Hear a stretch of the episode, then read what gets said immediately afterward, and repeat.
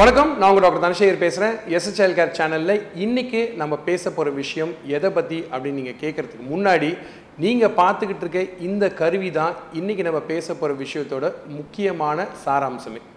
Screen time அப்படின்னு சொல்கிறாங்க. உலகமே இன்றைக்கி ஸ்க்ரீனில் தான் இருக்குது. ஒரு காலத்தில் ஸ்க்ரீன் அப்படின்றது தாத்தா பாட்டி காலத்தில் சினிமா ஸ்க்ரீனில் ஆரம்பித்து இன்றைக்கி வந்து பார்த்திங்கன்னா எல்லாமே உலகமே கையில் அடக்கமாக இருக்குது. ஸ்க்ரீன் யூஸ் பண்ண தெரியாத குழந்தை எதுனே கிடையாது. கை குழந்தையாக இருக்கட்டும், கைகள் நல்லா வேலை செய்கிற குழந்தையாக இருக்கட்டும், எல்லாருமே ஸ்க்ரீன் அப்படின்ற இந்த கேட்ஜெட்டை நிறைய பயன்படுத்த ஆரம்பித்தாச்சு. இன்றைக்கி உலகத்தில் இது ஒரு பயங்கர அத்தியாவசியமான விஷயமாயிடுச்சு.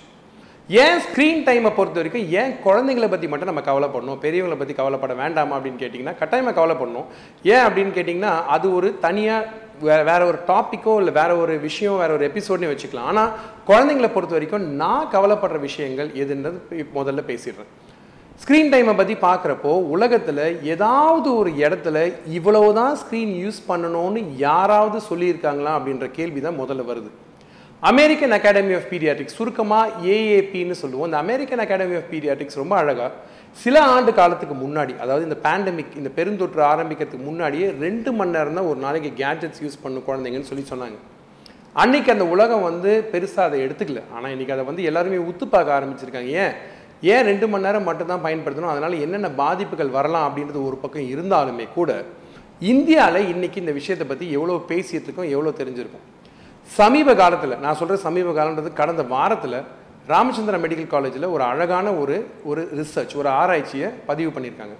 இந்த ஆராய்ச்சியில் என்ன விஷயம் நான் கற்றுக்கிட்டேன் அப்படின்னு கேட்டிங்கன்னா, இந்தியாவில் சராசரியாக அவங்களோட ஆராய்ச்சியோட அந்த குழந்தைங்கள கூட்டத்தில் பார்த்திங்கன்னா 2.25 மணி நேரம் வந்து குழந்தைங்க கேட்ஜெட்ஸ் யூஸ் பண்ணாங்கன்னா 5 வயசுக்கு கீழே இருக்க குழந்தைங்களில் வளர்ச்சியை பாதிக்கப்படுது, அதுவும் மன வளர்ச்சியை பாதிக்குது அப்படின்றது அவங்களுடைய அறிவியல் ஆராய்ச்சியோட முடிவுகள்.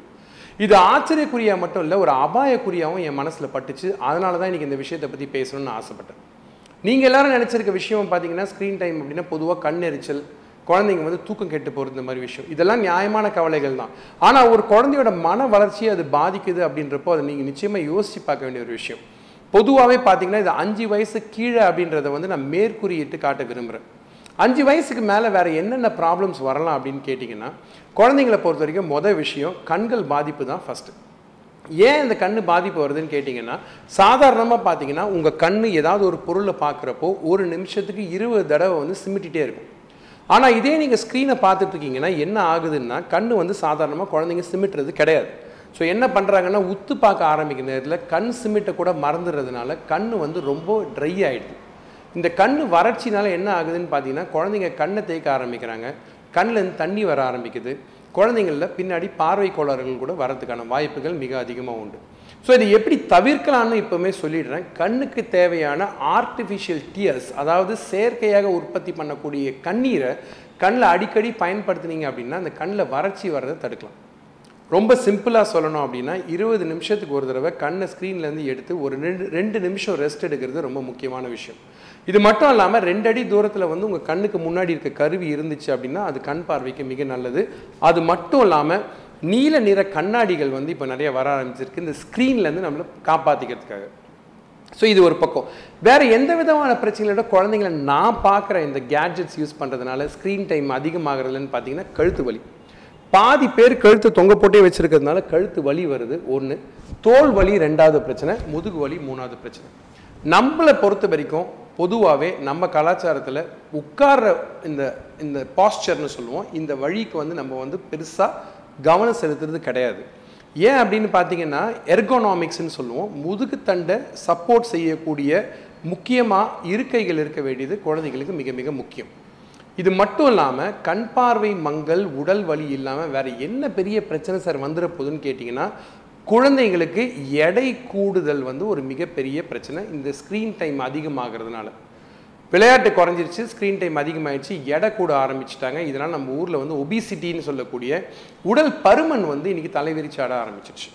இந்த பிரச்சனைகள்லாம் ஒரு பக்கம் இருக்கிறப்போ, கடைசியாக நான் ஏற்கனவே பழைய எபிசோட்ஸில் இந்த விஷயத்தை பற்றி பேசியிருக்கேன்.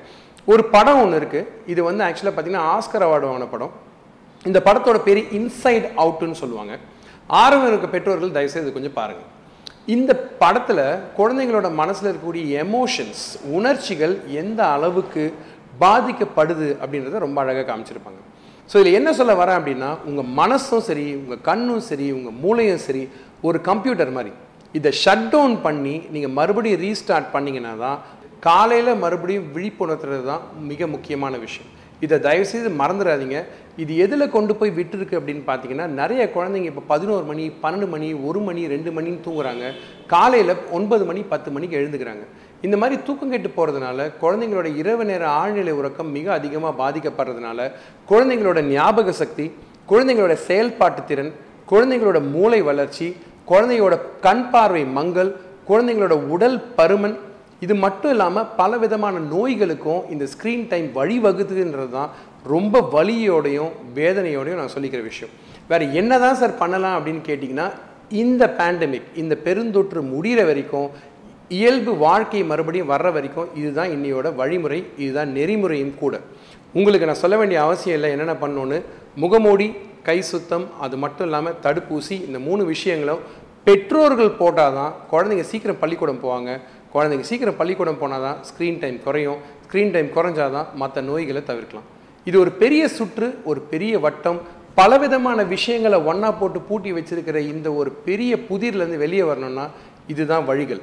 கொஞ்சம் பொறுமையாக காத்திருப்போம், இதுவும் கடந்து போகும். அதுவரை உங்கள் கூட எப்பவும் இருக்க போகிறது எஸ்எஸ் எல்கேர். புதிய விஷயங்கள், புதிய வழிமுறைகள், புதிய அறிவியல் ஆதாரங்களோட மறுபடியும் இன்னொரு நாள், இன்னொரு விஷயத்தோட கட்டாயம் உங்களை சந்திக்கிறேன். நன்றி, வணக்கம்.